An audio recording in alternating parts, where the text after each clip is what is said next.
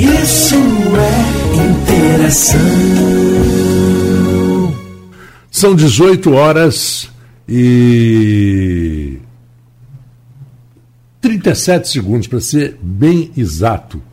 É, nós começamos agora o programa Interação. Eu sou o Marco Antônio Rodrigues, já está subindo aqui o Alfredo Diegues, que vai participar conosco. Daqui a pouquinho a gente terá a presença do responsável do I M T T, o Nelson Godá, mas eu já tenho aqui no estúdio a presença do secretário executivo do PROCON, o advogado Carlos Fernando Monteiro. Guru, é um prazer, é, Guru, tê-lo aqui. O Alfredo também já está conosco aqui. Já estou abrindo o microfone e a gente vai falar sobre esse evento, porque um dos assuntos que vem é, perturbando muito ou, ou chamando a atenção muita, de muita gente, Guru, são os, os, os planos de saúde, os convênios de saúde. E vai haver um seminário sobre planos de saúde promovido pelo PROCON. Boa noite, Marco Antônio. Boa noite, Alfredo. Boa noite a todos que nos escutam. Quero agradecer aqui ao Alfredo, que me convidou mais cedo para vir aqui, invadir o espaço aqui do, do, do entrevistado, né, que é o, o Nelson Godá, que é a participação dele aqui hoje, para que a gente pudesse divulgar um, esse seminário que vai ocorrer na próxima sexta-feira, às oito e trinta, no auditório do Sesac, na Prefeitura, com portas abertas para toda a população, para todas as pessoas interessadas, para a gente tratar desse tema que realmente tem causado muita dor de cabeça, né? E a gente tem recebido no PROCON muitas reclamações com relação a aumentos de plano, com relação ao cancelamento unilateral por parte dos planos, negativas de internação, negativas de, de, de autorização de exames. Então a gente preparou aí esse... Esse seminário, serão três palestras com especialistas para tirar uhum. todas as dúvidas, esclarecer a todos, e a gente espera a, que todos compareçam. Eu, eu não estou conseguindo lembrar o nome, mas eu conversei aqui com um advogado, entrevistei no, no meu programa de sexta-feira, que é exatamente um advogado de planos de saúde. Eu Sim. não consigo lembrar dele, um bem forte. O Alessio? Não, não, não. Alessio não. O Carlos Alexandre? Não. Não, não, não. O Carlos Alexandre é tributarista, né? Não, tributarista. não. É, é. Não, é, é, tem um nome totalmente diferente. O nome dele não é um nome brasileiro, digamos assim. Ah, sei, não estou me recordando. É, muito inteligente. Ele falando sobre é, a dificuldade também dos planos de saúde. Mas eu pergunto uma coisa a você. É, o plano de saúde pode, pode agir, como você falou, quer dizer, é o cancelamento unilateral. No Brasil está começando a haver, por exemplo, cancelamentos de seguros de automóveis por Sim. parte da seguradora. Ela faz um seguro com você, aí você tem três é, acidentes no ano, que é acidente, ela não renova mais com você, não quer saber, porque você é um cara de risco. É, a gente vê isso até com relação a alguns planos também. Então depende do contrato, né? Por isso que vai haver esse esclarecimento, né? O marco do plano de saúde é uma lei de noventa e nove, foi quando houve a migração e as regras elas foram mudadas. Hoje a gente tem plano individual, tem plano coletivo, que uhum. são planos feitos às vezes por uma pessoa jurídica, uma associação ou um sindicato.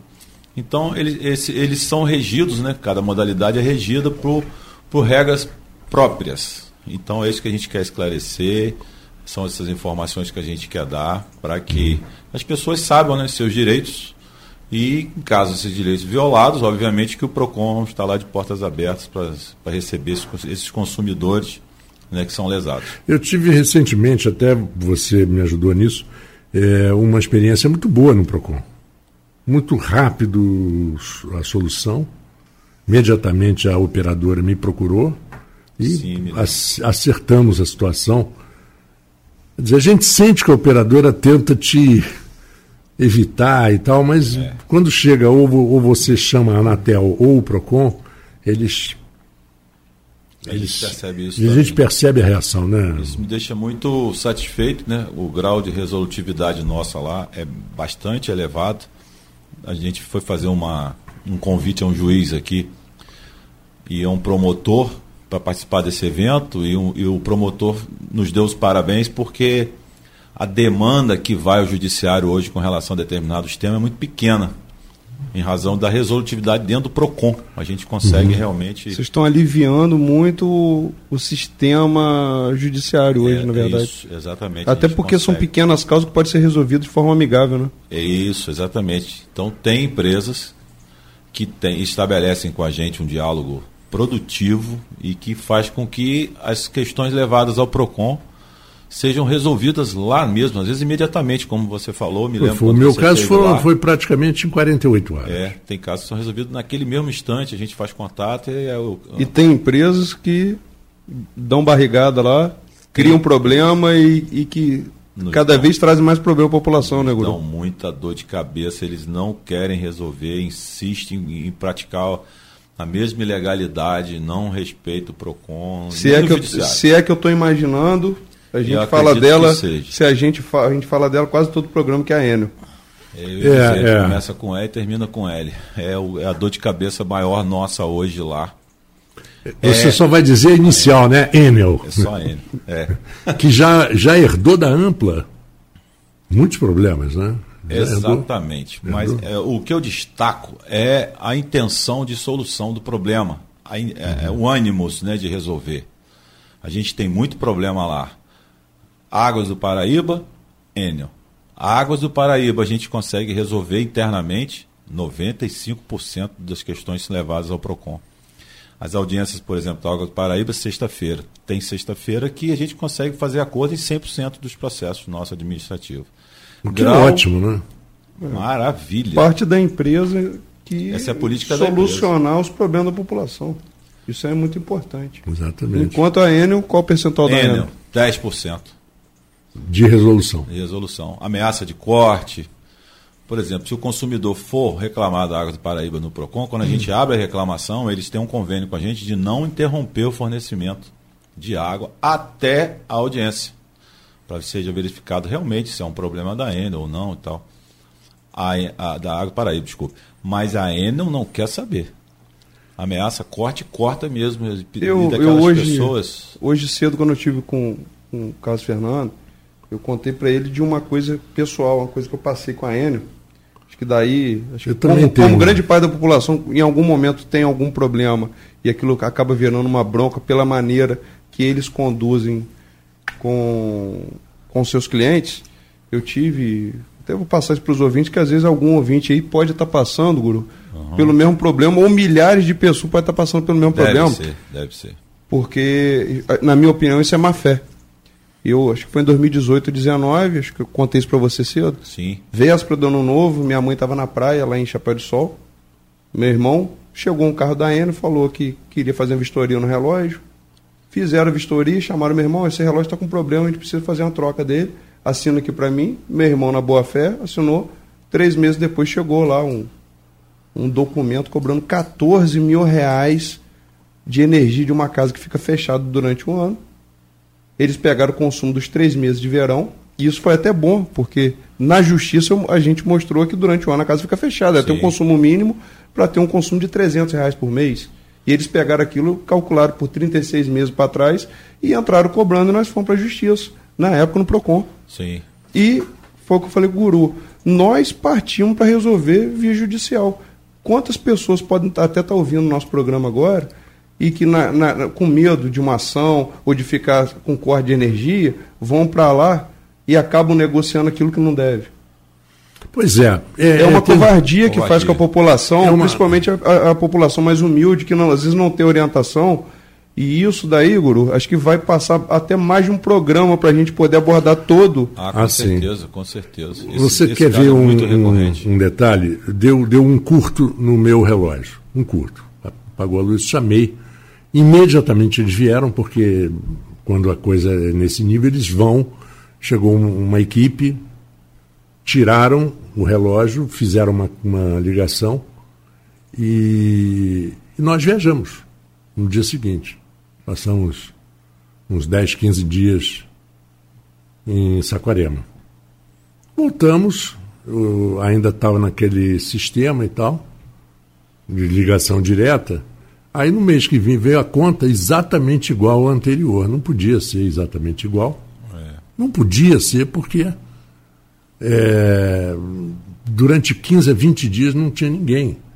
Então a gente chegou à conclusão que eles fazem a, a leitura. Ah, outra coisa, o relógio tinha queimado e não dava para fazer a leitura. Entendi. Aí ele falou assim, não, que eu passo uma aguinha aqui. Eu fiquei rindo para ele. Faz por estimativa do que, é, que estimativa eles, do que, eles, do que, que eles acham que é o que você consome todo mês. Exatamente. Esse, o PROCON tem uma ação judicial proposta há três anos em face da Enel, uhum. por essa mesma questão que o Alfredo acabou de falar, reti, da retirada do, do relógio medidor, que eles dizem que vão ser encaminhados a uma perícia, que a perícia é deles, eles não convocam o consumidor para participar dessa perícia, depois eles vêm com o resultado, dizendo que aquele relógio estava adulterado, e lança essa multa proporcional aos três últimos anos, um valor que eles estimam, e impõe ao consumidor o pagamento sob pena de corte, quer dizer, é uma covardia. Você, você, é. você tocou num, num ponto importante. É a única empresa que presta o serviço, você não tem concorrência, o medidor é dela. É dela. Você não sabe se aquele medidor mede certo. Não estou aqui colocando em dúvida, não. A gente parte do, da, do pressuposto da né? que a empresa está colocando o medidor certo, mas eu já, eu já questionei uma vez no meu apartamento a medição. Eles mandam um técnico, o técnico faz uma medição, está falando para um leigo, não estudei nada daquilo, ele diz, ó, tá vendo isso aqui? Essa luz verde, essa luz azul, isso aqui... Está tá mostrando que aqui está certo. Se está certo ou errado, eu não sei. Eu sei que o medidor é deles e depois vem a cobrança para ele mandar o técnico fazer a leitura, que é o equipamento deles, que eles, na verdade, tem, teriam que prestar esse serviço para a população. A Enel, ela tem muita pegadinha onde a população hoje é refém. Uhum. E existem leis, por exemplo, que, que, que não são... É... Eu me lembro perfeitamente, nos anos oitenta, de um conhecido que tinha um, uma, um filho, tinha um problema seríssimo de glândulas é, de, de suor, e que não podia ficar num lugar sem ar-condicionado. E era uma família pobre. E essa, essa família entrou na justiça e tinha direito ao consumo que fosse necessário de ar-condicionado. Ah, sim, é questão de saúde pública. É. Questão de saúde. E que, e que essa situação, muitas vezes, é, essas situações são negadas pela Enel. Eu, eu não gosto de ficar falando mal, porque eu ouvi de um, de um cidadão o seguinte, a, a pior operadora de celular ou de televisão é a que você tem. Porque a outra você não te incomoda, concorda? A outra não é, te incomoda. É. Se você tem Vivo, quem te dá problema é a Vivo. É a Vivo é. Não é a Claro. E por aí sucessivamente. Mas as reclamações que a gente ouve no dia a dia da Enel é um negócio. É, e por falar em, em, em lei, né, como o Alfredo citou, aqueles que têm receio de ir ao judiciário, eu, eu quero informar que a jurisprudência pátria nossa é pacífica com relação a esse tema do T O I. Se a empresa retirar o relógio e unilateralmente é, fizer a perícia, sem convocar o consumidor que participe, que leve um assistente técnico, e a empresa retorna dizendo que aquele aparelho que ela levou, que a gente nem sabe onde vai estar mais, estava com defeito, e lançar essa multa, essa multa, o judiciário tem cancelado é, cem por cento. Pois é. Entendimento da, do, do judiciário hoje em grau de S T J já, em última instância. Uhum. Então, aqueles que, que estejam sofrendo, estejam receosos, sugiro que, que realmente se dirijam ao judiciário para buscar seus direitos. Não, e na verdade, Guru, é, o PROCON e a população, quem hoje está ouvindo o nosso programa, quem puder também está participando lá da apresentação que vocês vão fazer no dia trinta, aproxime do PROCON, conheça, entenda tudo que o PROCON tem para realmente atender a população. Com certeza. Porque muita gente às vezes desconhece o apoio, a atenção é. que vocês podem estar dando lá no, no espaço. E até os próprios direitos das pessoas às vezes desconhecem, e a gente está lá de portas abertas. Nós temos, vocês têm algum um, canal digital hoje? Um telefone, campus ponto procon é o nosso Instagram, nosso telefone é nove oito um sete cinco, dois cinco seis um, de oito às dezessete horas, a gente atende até por WhatsApp, denúncias podem ser feitas também. Você pode repetir aí para o ouvinte? nove oito um sete cinco, dois cinco seis um é o nosso telefone. É muito importante que as pessoas tenham consciência, né, de, de que existem empresas, existem departamentos que estão ali para nos proteger realmente. Exatamente. E a gente está criando o Papel Zero, um projeto inovador, que eu acho que vai ser o primeiro no estado do Rio, o segundo no Brasil, que é o transformar o, o nosso PROCON aqui em cem por cento digital. Estou falando aqui até em primeira mão, a gente deve lançar isso nesse mês ou no outro, e a gente de repente vem falar sobre isso também, que é legal, porque o consumidor também, de forma digital, vai poder se comunicar com a gente, tirar suas dúvidas. Nesse portal vai ter um, um, toda a legislação, então o consumidor que tem alguma dúvida, ele pode ler ali de forma simples ali a, a, a parte do direito que trata daquela, daquela relação consumerista. Uhum. Então a gente está realmente tentando fazer com que o, o cidadão se aproxime, né? Nossa população se aproxime do PROCON. E direito violado a gente vai brigar dentro de nossos maiores esforços que a gente puder empreender. Guru, agradecemos demais a, a sua presença aqui. Vamos falar de novo, lembrar, sexta-feira, sexta-feira. lá no, no, no auditório do Sesac, na isso, prefeitura. Isso. Horário? oito e trinta da manhã, é a abertura, vai ter um, um coffee breakzinho, um cafezinho da manhã. E às nove horas a gente começa as palestras e deve ir até meio-dia, uma hora, porque os professores vão ficar lá para tirar dúvida, responder as perguntas. Então uhum. a gente espera que todos compareçam, que a gente vão ser recebidos com muito carinho lá. Guru, o gostaria de já deixar aqui um de convite, gostaria de deixar um convite para a gente agendar um do nosso programa no mês de julho, até porque junho acabou hoje para é. Interação. É, a partir do é mês verdade. que vem já é julho, mas a gente já tem um convidado na, na semana que vem, né, Marco Antônio?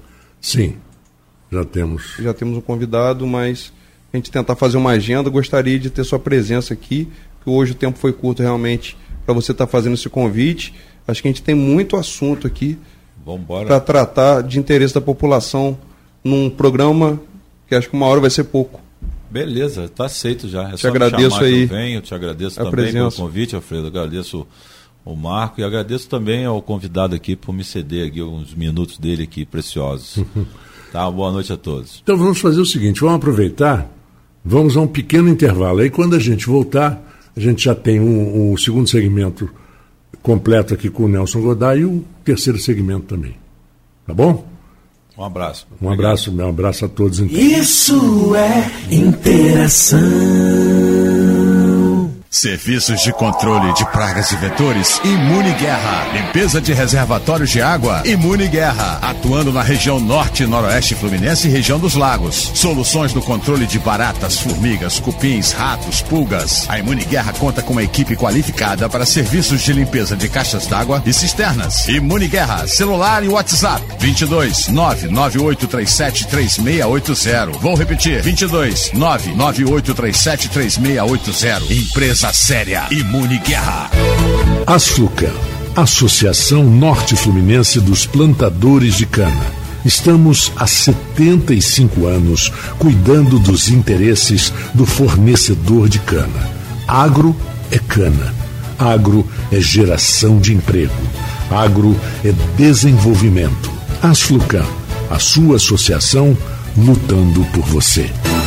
Quando se pensa em exames laboratoriais, logo vem em nossa cabeça Laboratório Plínio Bacelar. Exames de rotina e os mais complexos, como exames de genética e biologia molecular, através do setor de Biomol. O Laboratório Plínio Bacelar acompanha a tendência mundial em exames laboratoriais, com o que há de mais moderno e tecnológico para garantir o melhor resultado, auxiliando a classe médica na prevenção, no diagnóstico e no tratamento dos pacientes. Laboratório Plínio Bacelar, compromisso com a qualidade desde mil novecentos e quarenta e dois. Baixe agora o aplicativo do Laboratório Plínio Bacelar e acompanhe os resultados dos exames. Verifique seu histórico, agende atendimento domiciliar do laboratório ou da vacina. Saiba a localização e horários de atendimento das unidades e muito mais. Na sua lojinha de aplicativos, basta digitar Laboratório Plínio Bacelar e baixar, tanto para Android quanto iOS. Aplicativo do Laboratório Plínio Bacelar. É grátis, é prático, é para você. Isso é interação. Isso é interação. dezoito horas e vinte e três minutos, voltamos agora com o responsável pelo I M T T. Como é que é? O I M T T é diretor-geral, é presidente do I M T T? Presidente. Presidente do I M T T. Então nós temos aqui o Nelson Godá. Eu passo a bola para o pro, pro Alfredo. O Alfredo está diariamente no, no convívio com o... o comércio, isso, e, e tem um, um, uma visão muito importante sobre o movimento da cidade, que diz, que diga respeito ao I M T T, é claro. Alfredo. É, a gente vem observando todas as mudanças que vem, Godá. Ontem eu estive com o Fábio Ribeiro, conversei muito com o Fábio a respeito do centro, sobre as intervenções que estão vindo para o centro. É, reunião que aconteceu há duas semanas lá com o Cláudio Valadares também apresentando o projeto, mas vai vir uma primeira etapa agora de algumas melhorias para o centro que são necessárias. Tive ontem lá conversando no I M T T também com o Davi, cobrando, mesmo com um colega de trabalho a gente se cobra, procurando saber uhum. o que, que vem de melhoria para o centro, para a cidade de forma geral. A gente vem observando que está vindo uma nova pavimentação por todo o município. Agora a gente tem observado vinte e oito de março tendo marcação, taxão, Um, uma ciclofaixa sendo toda refeita no município. Então eu gostaria até de começar a sua participação no programa é, falando um pouco, até para orientar a população, porque todo mundo vem sofrendo às vezes um pouco no engarrafamento, mas isso daí são melhorias, benefícios que para a gente colher no futuro. Perfeito, Alfredo. É, boa noite a todos. Desde dois mil e vinte e um a gente vem num trabalho de melhoria, de sinalização, de ações educativas, de recapeamento e principalmente na área central da nossa cidade. Até porque a gente entende que a circulação precisa é, desse cuidado para inclusive aquecer o comércio.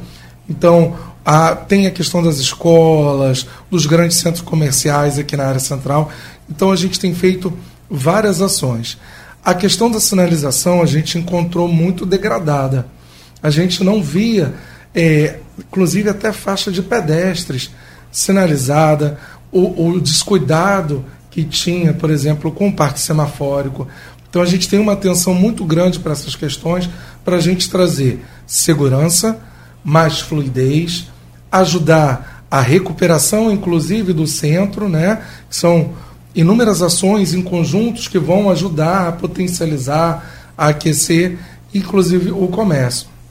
Então a gente tem feito demarcações, ciclovias, de, perdão, de ciclofaixas, requalificado ciclovias, né? E agora, inclusive, com essa grande ação que a gente está de renovação do parque semafórico. Uhum. É, o parque semafórico, na verdade, acredito que, que muitos equipamentos devem ter vinte, trinta anos. E eles não se comunicam, na verdade, para fazer chamada linha verde, onde eles conseguem abrir em sequência. É, onda verde. É, onda vou, verde. Vou dar um exemplo. Eu morei é, em São Paulo, no, no bairro de Perdizes. Então você descia pelo doutor Arnaldo e você pegava é, logo, logo a Avenida Paulista, por baixo. Tinha um primeiro semáforo da Avenida Paulista. Isso, digo, às sete da manhã, que o trânsito já começa a ficar pesado, né?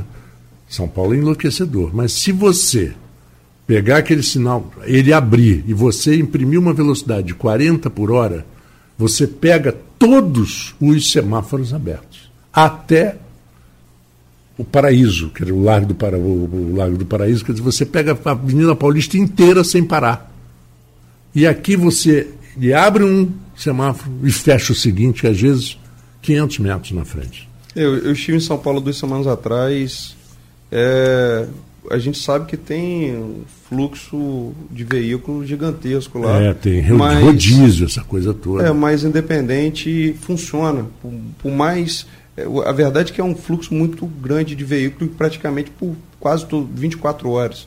Mas não, é impressionante. A engenharia de trânsito de São Paulo é de tirar o chapéu. Eu já, eu já peguei a Avenida Paulista totalmente engarrafada às duas horas da madrugada, saindo de um evento de um, de um, de um clube da aclimação de tênis, e ia pegar a Avenida Paulista e falou, vai tranquilo, em dez minutos estou em casa. Mas, Davi, vamos, vamos voltar. A questão dos semáforos, até na conversa que eu tive com o Davi ontem, ele estava passando que esses semáforos inteligentes, eles vão ter, eles vão estar monitorando até sistema de, de placas de veículo, e em pouco tempo eles também vão estar fiscalizando o uso de cinto de segurança, quem vai estar uhum. tá falando no celular. Isso daí, hoje, infelizmente, é um hábito que muita gente antes falava no telefone. Hoje a pessoa dirige digitando no telefone, que é colocando a vida de outras pessoas em risco. E a gente vem acompanhando acidentes acontecendo no município, que hoje Campos é uma cidade grande. A gente precisa realmente de um trabalho de fiscalização, de conscientização, de educação no trânsito.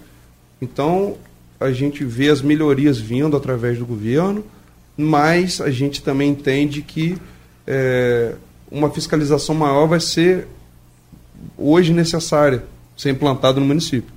Não, perfeito, Alfredo. É, só para trazer, inclusive, dados, Campos hoje tem um, ve- um veículo para cada dois habitantes. E essa frota está aumentando cada dia mais. E aí o fluxo, a retenção, os congestionamentos, eles tendem inclusive a aumentar se não houver justamente essa engenharia de tráfego que foi falado. São Paulo, mesmo com o fluxo, com a quantidade de veículos, é claro, você sabe, vai ter uma hora, por causa da quantidade de veículo na via, que vai, que vai fechar, vai parar, vai reter, mas ele tem fluidez. E é isso que a gente está buscando, inclusive, trazer para cá. Além de com ter uma malha sistema... de metrô, né? Metrô e Sim, trem, né? E trem. Tem, tem transporte de C P T U. Massa, né? De grande capacidade, que ainda assim suporta para a movimentação de passageiros. Mas é isso que a gente está buscando trazer agora para Campos. Como você falou, vinte anos, sim. É esse o prazo da última renovação praticamente que tinha nos semáforos de Campos. E nesse tempo, o que mais teve é modernização. Sistemas, uhum. ampliação de contagem, de fluxo, interligação de sistemas. Nós temos hoje cinco tipos de controladores de semáforo diferentes implantados que não se comunicam. E o pior, que a minha equipe tem que, ao longo do dia, estar indo presencialmente fazer o ajuste do temporizador de cada semáforo. Porque ao longo do dia, por já estar velho, ultrapassada aquela engrenagem, ela perde aquela marcação, aquela programação que foi feita.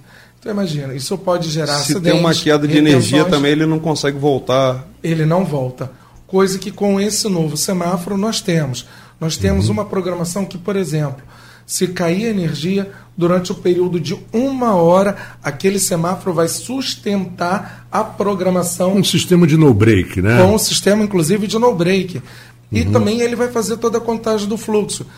Se em determinado momento você tem, historicamente, ao longo do dia, que são trinta veículos por minuto que passam naquela via, e ele perceber com as câmeras que passou a ter quarenta, cinquenta, sessenta... Ele vai ele, ajustar, né? Ele ajusta não só aquele semáforo, mas todo o entorno, para não haver congestionamento, para não haver conflitos de sinais abertos, para que a gente, inclusive, evite acidente. E é isso que a gente está trazendo.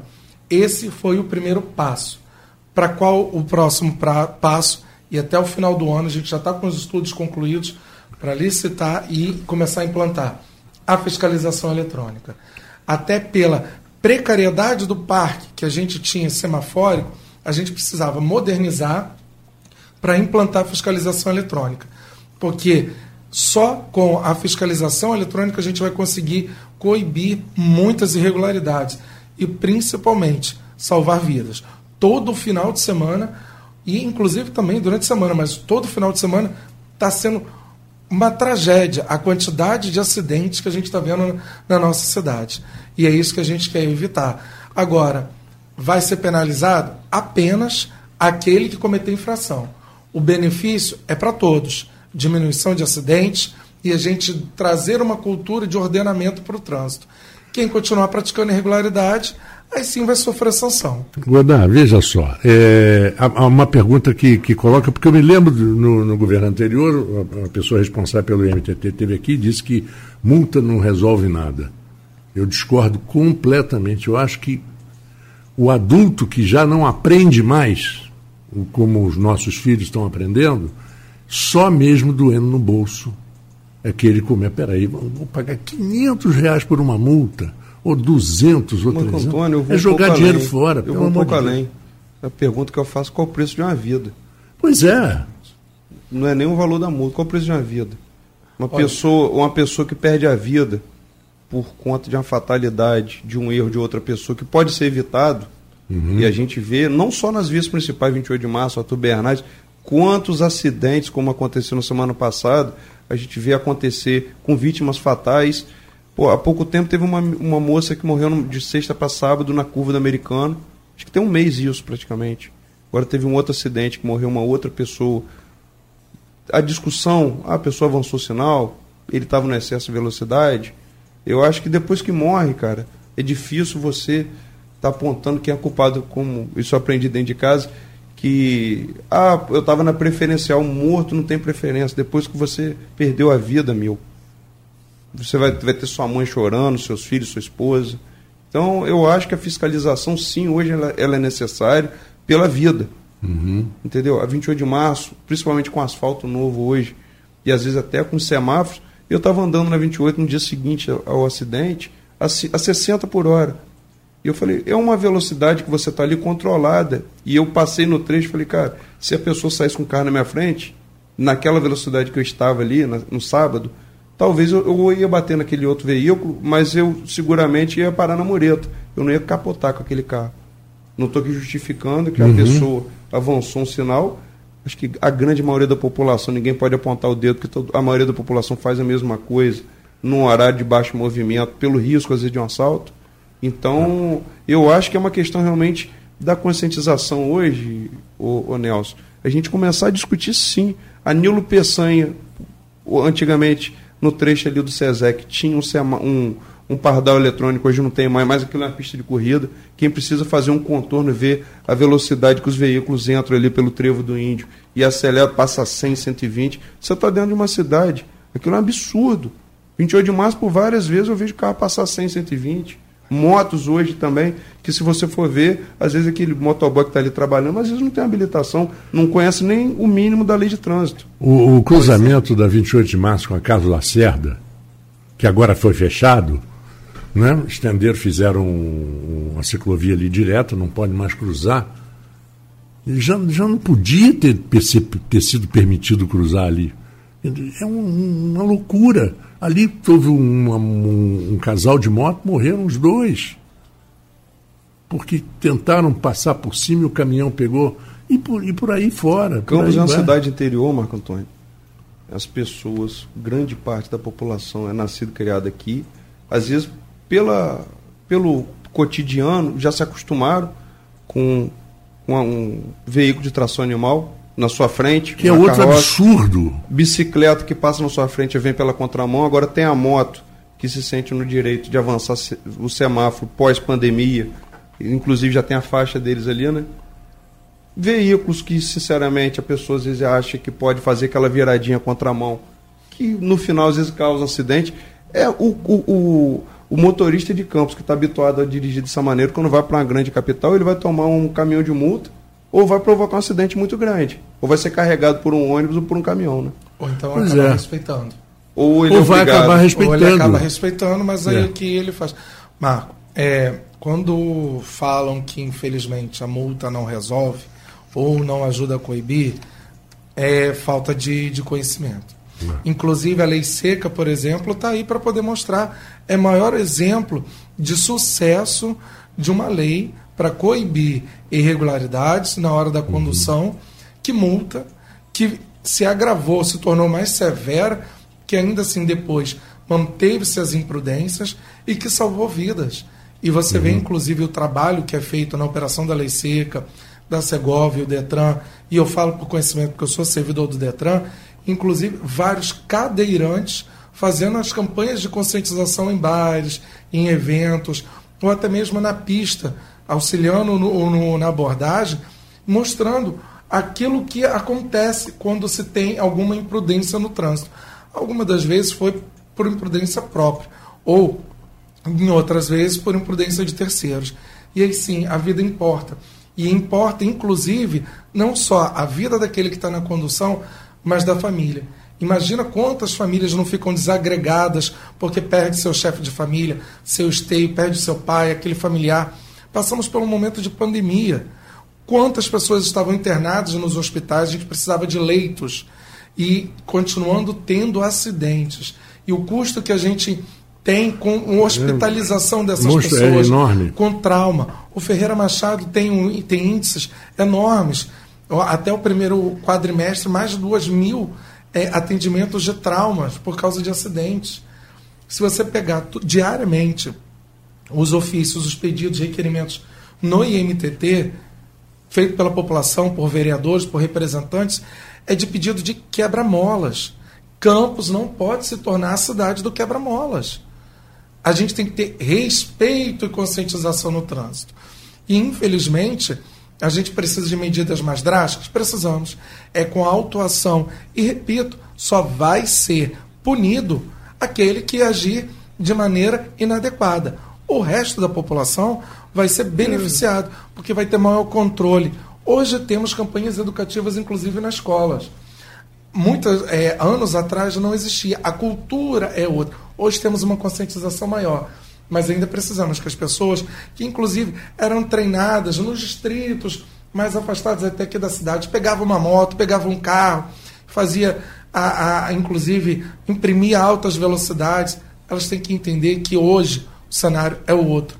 Nós temos ordenamento, temos pedestres, temos ciclistas, motociclistas, caminhões em, em, em, em extensão enorme, circulando inclusive pelo perímetro urbano da nossa cidade, né? Então precisa dessa conscientização e a multa vem para auxiliar. Exatamente. É, ontem eu vi um caminhão passando aqui na Rua dos Andradas, que já é uma rua estreita e com a fiação baixa, e, e o motorista preocupado, mas ele não tinha nem que estar aqui. Exato. Ele sabe que não pode. E vem contribuir, inclusive, a fiscalização eletrônica para isso. Porque, inclusive, já fizemos um trabalho até com o Porto do Açu, orientando a todas as empresas, os comerciantes, os fretes que trabalham, inclusive, com o Porto do Açu é, e outros aqui na região, quais são as rotas específicas para trafegabilidade de caminhões, quais são os trechos que não devem é, circular pela cidade, porque, inclusive, acaba prejudicando eles mesmos. Ano passado, eu tive que cobrar de um caminhoneiro o custo de manutenção de um semáforo, porque ele se chocou com o semáforo, arrancou, derrubou um poste, enfim. É, é um custo, inclusive, para o poder público. E claro. Fora a questão de acidente, o, o, da o, pista o, também. Nelson, eu, eu vejo aqui no centro, no trecho aqui da sete de setembro, por vez ou outra, às vezes você vê entrar um caminhão, até uma carreta. E, e eu sei que, pelo menos tinha até pouco tempo, um, uma sinalização no trecho onde tem um correio na sete de setembro com a, com a Rua do Ouvidor.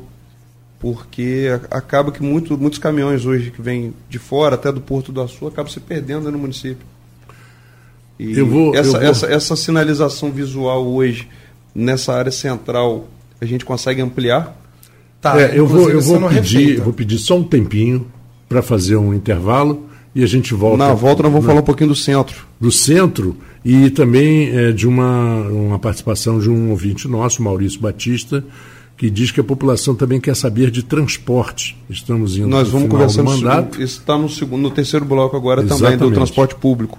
Exatamente. Vamos a um pequeno intervalo e voltamos já já com o Interação. Serviços de controle de pragas e vetores, Imune Guerra. Limpeza de reservatórios de água, Imune Guerra. Atuando na região norte e noroeste fluminense e região dos lagos. Soluções do controle de baratas, formigas, cupins, ratos, pulgas. A Imune Guerra conta com uma equipe qualificada para serviços de limpeza de caixas d'água e cisternas. Imune Guerra, celular e WhatsApp, vinte e dois, nove nove oito três sete três seis oito zero. Vou repetir, vinte e dois, nove nove oito três sete três seis oito zero. Empresa séria, Imune Guerra. Asfluca, Associação Norte Fluminense dos Plantadores de Cana. Estamos há setenta e cinco anos cuidando dos interesses do fornecedor de cana. Agro é cana. Agro é geração de emprego.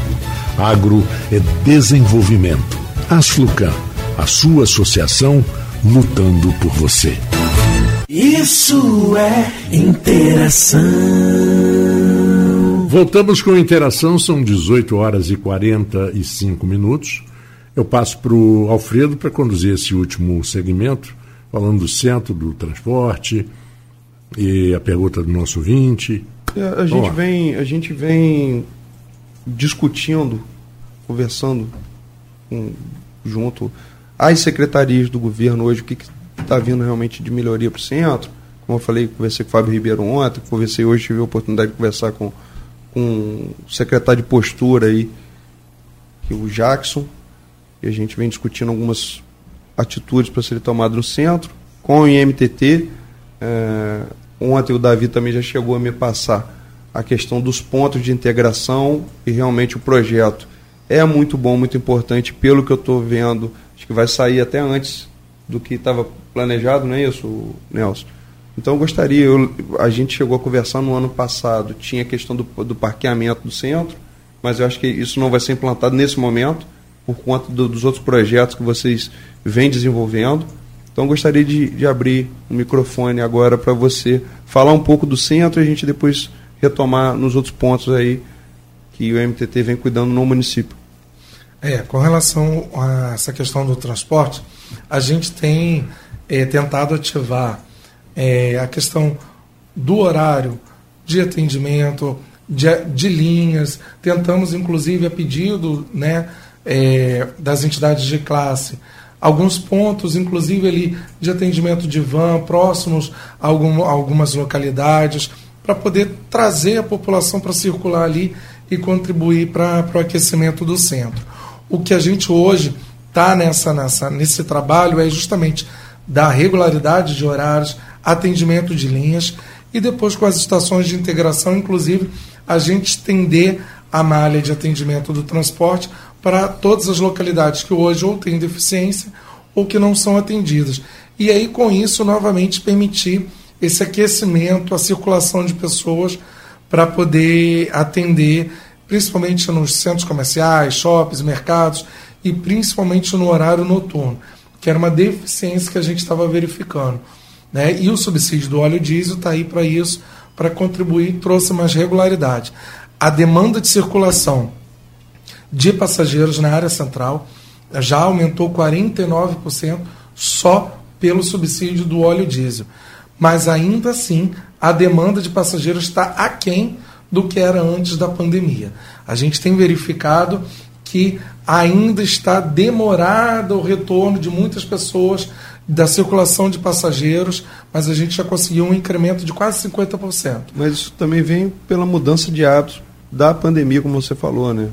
Muita compra ou muito acesso a banco hoje por aplicativo, as pessoas hoje mudaram o hábito, procura, às vezes também acabam procurando um comércio mais próximo da sua casa, perderam essa relação com o centro que a gente precisa resgatar, seja pelo retrofit, que é o projeto aí que o prefeito eh, vem trabalhando para implantar no centro, mas a gente também vê que essa questão hoje da gente conseguir alinhar melhor o transporte público, as ciclofaixas, que a população de Campos ela adere, e isso é muito bom por questão até de saúde, mas a bicicleta, que não ocupa vaga de estacionamento, é um, é um fluxo mais rápido, onde a pessoa alcança, e nisso a gente precisa de mais bicicletagem no centro, melhor, melhor colocado, mas a gente entende que, isso também, eu ontem participei dessa reunião, onde vai ser discutido a partir do momento dos novos pontos, isso eu gostaria que você falasse um pouco, da, dos pontos de integração, vocês vão movimentar também o ponto de embarque e desembarque em, em muitos pontos do centro e de outros pontos do município, não é isso? Sim, sim. Inclusive a gente está estudando é, os pontos de desembarque de cada localidade.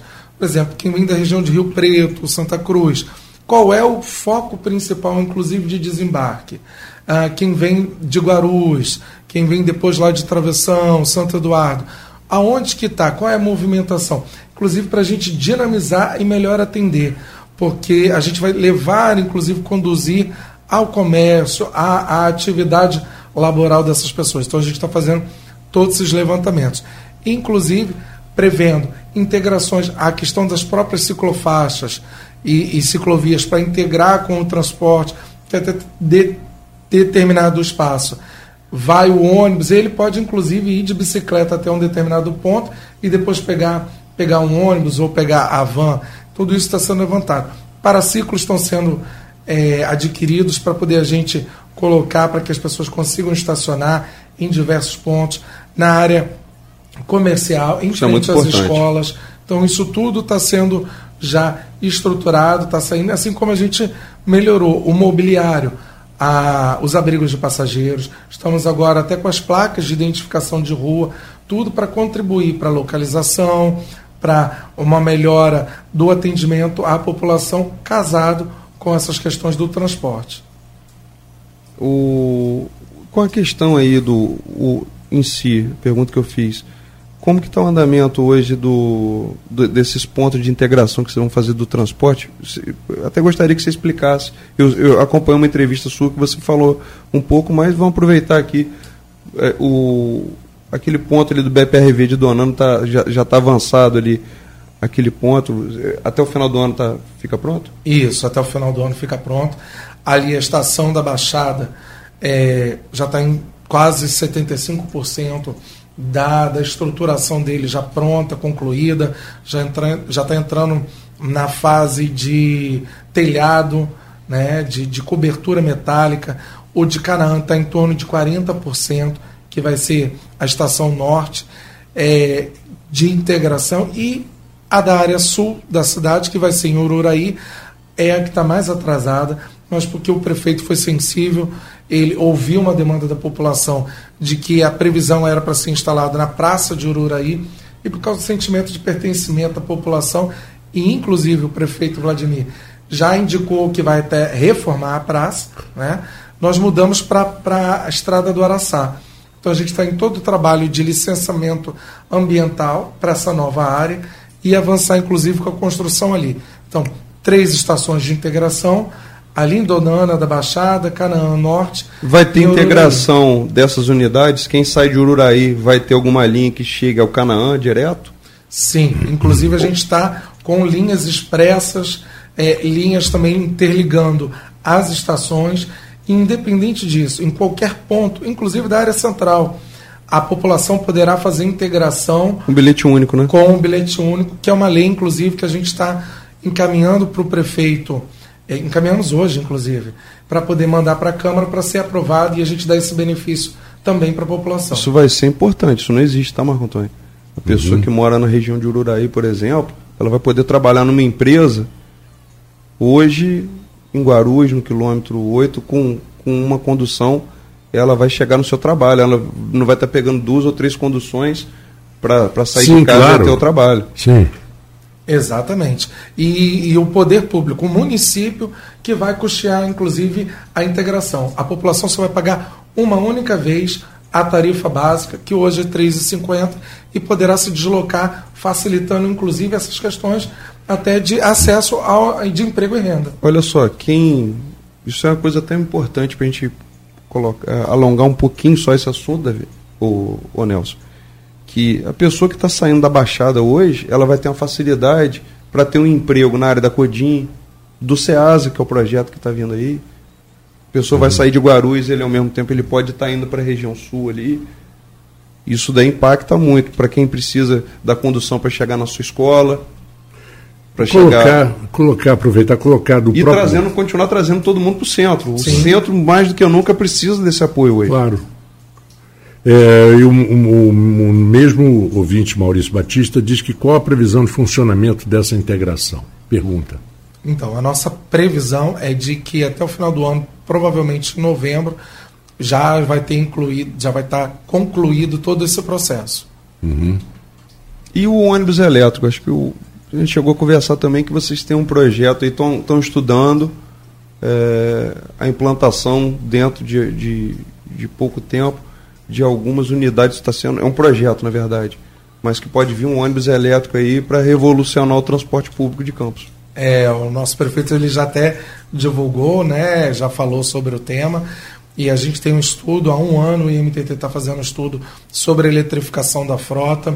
Tem também a questão de um ligeirinho para fazer um, um, um, uma rota mais na área central, inclusive para atender o comércio, com ônibus elétrico, enfim.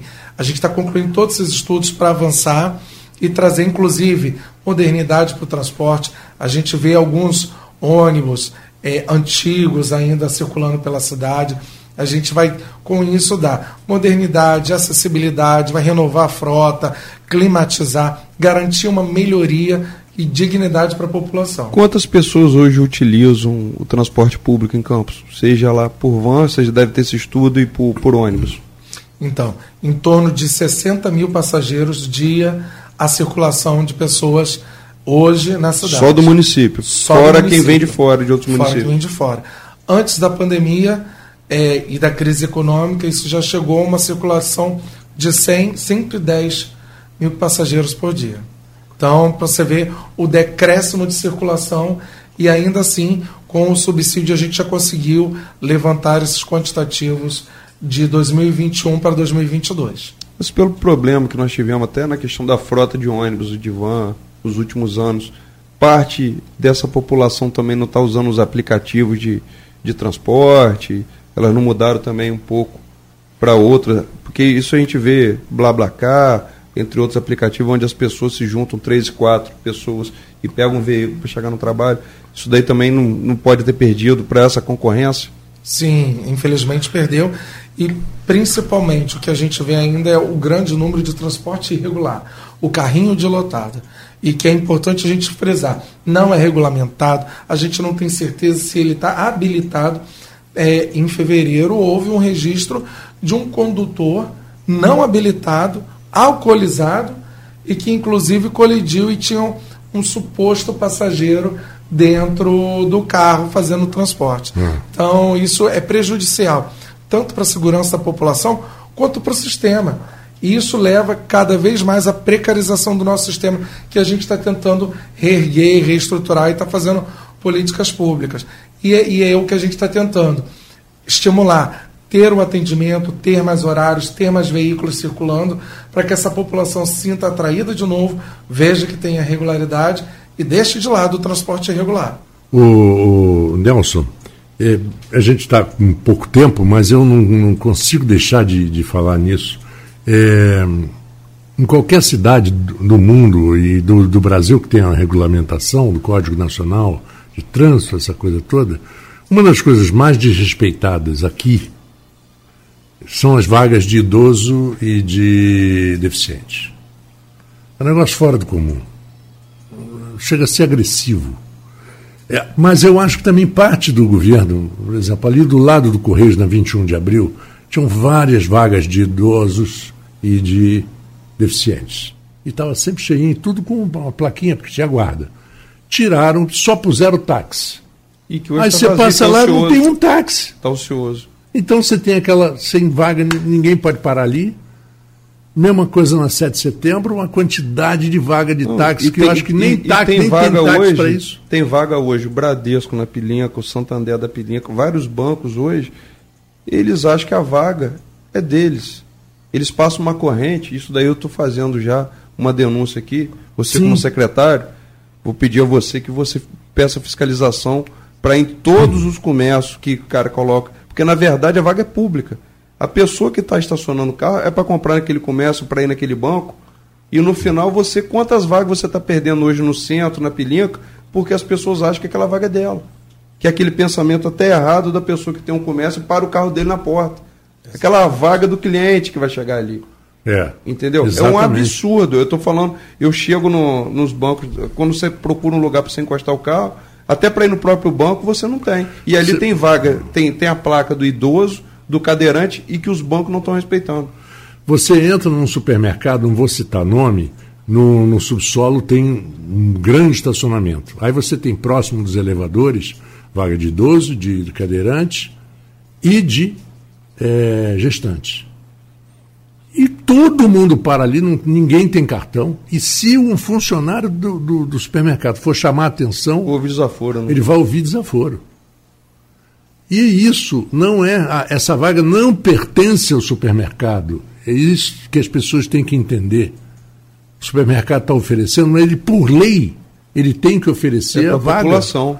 A vaga do idoso é. e a vaga do, do, do deficiente. E, e o, o, a pessoa tem direito a chamar a guarda municipal imediatamente. E não precisa rebocar, não basta, bota uma multa de mil reais para ver se o cara vai parar de novo.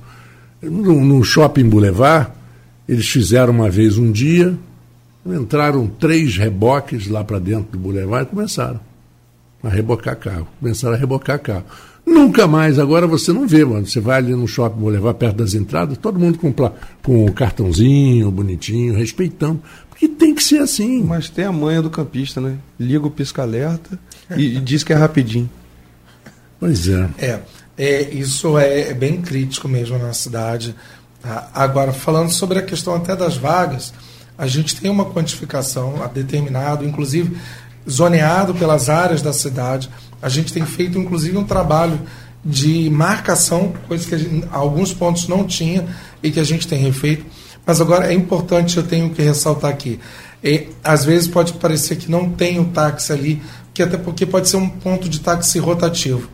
E é importante a gente ressaltar o trabalho deles, a regularidade deles, e inclusive é uma demanda cada vez maior. E que inclusive está se aquecendo comparado ao transporte por aplicativo. Porque o transporte por aplicativo, inclusive, que a gente tem verificado, é que perdeu aquela suposta qualidade. E, e a dinâmica. De que tinha, e a tal dinâmica. Que está encarecendo, inclusive, é, as passagens. O, e a população voltou a procurar o taxista, é, que é seguro, ah, regulamentado. Eu já fiz isso. Eu aqui saindo Tabelado. aqui saindo daqui sete horas, o, a mesma corrida que dá normalmente seis e pouco no aplicativo, estava por dezoito. Eu peguei um táxi e deu dez. Quer dizer, eu economizei oito. É, Quer dizer, a, a concorrência acaba sendo bom para todo mundo. Sim, é lógico. Que fez um movimento até para que o taxista novamente volte a, a olhar para suas condições, para o seu trabalho, se qualificar. Em contrapartida, o transporte para o aplicativo caiu. Desculpa, com todo respeito, mas quero diferenciar. Hoje a gente vê motorista de aplicativo de bermuda, de chinelo. É, de é, camisa. Eu já vi até sem camisa. Sem camisa, com, com veículos, dependendo do aplicativo, que não exijam um, um, uma tamanha é, condição do veículo, precário, inclusive. É. Então, isso aí a gente, é. a gente tem vendo. E as áreas de estacionamento, de trabalho para o taxista, as vagas é, assim, reservadas. Eu vejo até que a, o, o sistema de aplicativo é um caminho sem volta, porque é uma mudança mundial. É. E o taxista, é, tem que se adaptar. Conheço alguns, muitos taxistas que realmente são profissionais, eles prezam pelo veículo, pela limpeza do veículo, pelo atendimento, e outros também que você vê até pela idade, que não aprenderam muita coisa com o tempo. Pouco tempo eu cheguei de viagem, desci no Shopping Estrada, quatro ou cinco horas da manhã, só tinha um táxi ali, chamei. O cara estava fumando dentro do táxi. Estava eu e minha prima, a gente estava chegando de viagem. Eu fui pegar a ma... duas malas. Ele falou que ele não podia porque estava sentindo a coluna. Tinha um balde de pedreiro na mala do carro dele, com colher. Eu escolhi uma bação. Era o que tinha ali naquele momento, mas, mas para o taxista que está ouvindo, você Exato. que tem aquele colega, eu sei que você é um profissional, mas que tem aquele colega, fala, amigo, vamos procurar aperfeiçoar, melhorar, porque exato, exato. você está sendo visto. Você sabe que na, na, pouco antes de começar a Olimpíada de dois mil e dezesseis, quando estava para ser inaugurado o V L T, uhum. que é aquele transporte elétrico que passa na rodoviária, Novo Rio, que acabou com aquela pouca vergonha, que era uma pouca vergonha que os taxistas faziam ali na rodoviária. Eles recusavam o passageiro, não faziam, queriam não. estabelecer ainda o preço. Faz. Ainda faz. Ainda, ainda faz. faz. Mas na véspera da inauguração do V L T, juntaram dez, doze, filmado, taxistas, e quebraram o trilho do V L T. E não aconteceu absolutamente nada com ninguém. Ninguém foi preso, ninguém foi responsabilizado, ninguém viu, ninguém viu, mas teve o fio, o vídeo estava lá. Todo mundo fez vista grossa. Então, muita gente mas ganha, perderam muitos passageiros. Ganha dinheiro nesse caminho aí. Mano. É, um, perderam muitos passageiros por conta do V L T. O sujeito atravessa da rodoviária, pega o V L T, salta no centro, pega o metrô, vai para onde ele quiser. Marco Antônio, nosso é. programa já está caminhando aí para a reta final. Já passou, já passou. E eu gostaria, ô Nelson, de me colocar à disposição para ajudar naquilo que for preciso aqui, nas melhorias que vocês forem trazer e discutir no centro. Como seu colega, hoje no governo, gostaria de te ajudar aqui, porque o centro hoje, como todos os projetos que estão hoje caminhando dentro do governo, a gente precisa de muita atenção. E eu sei que vocês têm um município inteiro para cuidar, mas vamos, vamos trabalhar bem aqui no centro, porque o centro hoje precisa de toda a atenção possível de todas as secretarias do governo. Sim, com certeza. E, e Alfredo, é uma marca, inclusive, dessa gestão do M T T, minha, do Davi, o Davi então, e ele, e ele é muito estudioso, foi sempre ouvir as entidades. Quantas vezes a gente se reuniu com o Carjopa, com a C D L, uhum. com a S I C, no mínimo para ouvir, para poder receber as demandas e a gente tocar projetos, inclusive, juntos.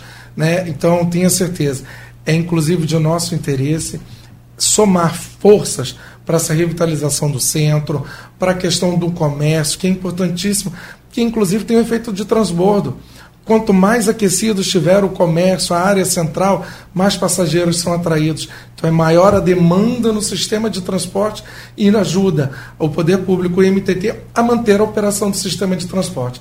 Então acho que são forças que se somam e isso tenho certeza que a gente está imbuído e sempre de portas abertas para poder cada vez mais pensar e contribuir para a revitalização do centro, para a melhoria do transporte e para o trânsito. Te agradeço aqui a participação no nosso programa, primeira vez que você vem aqui, espero que a gente tenha outros programas aqui com sua participação e agradeço a todos os ouvintes, aos nossos apoiadores, patrocinadores e terça que vem estaremos aqui para mais um Interação.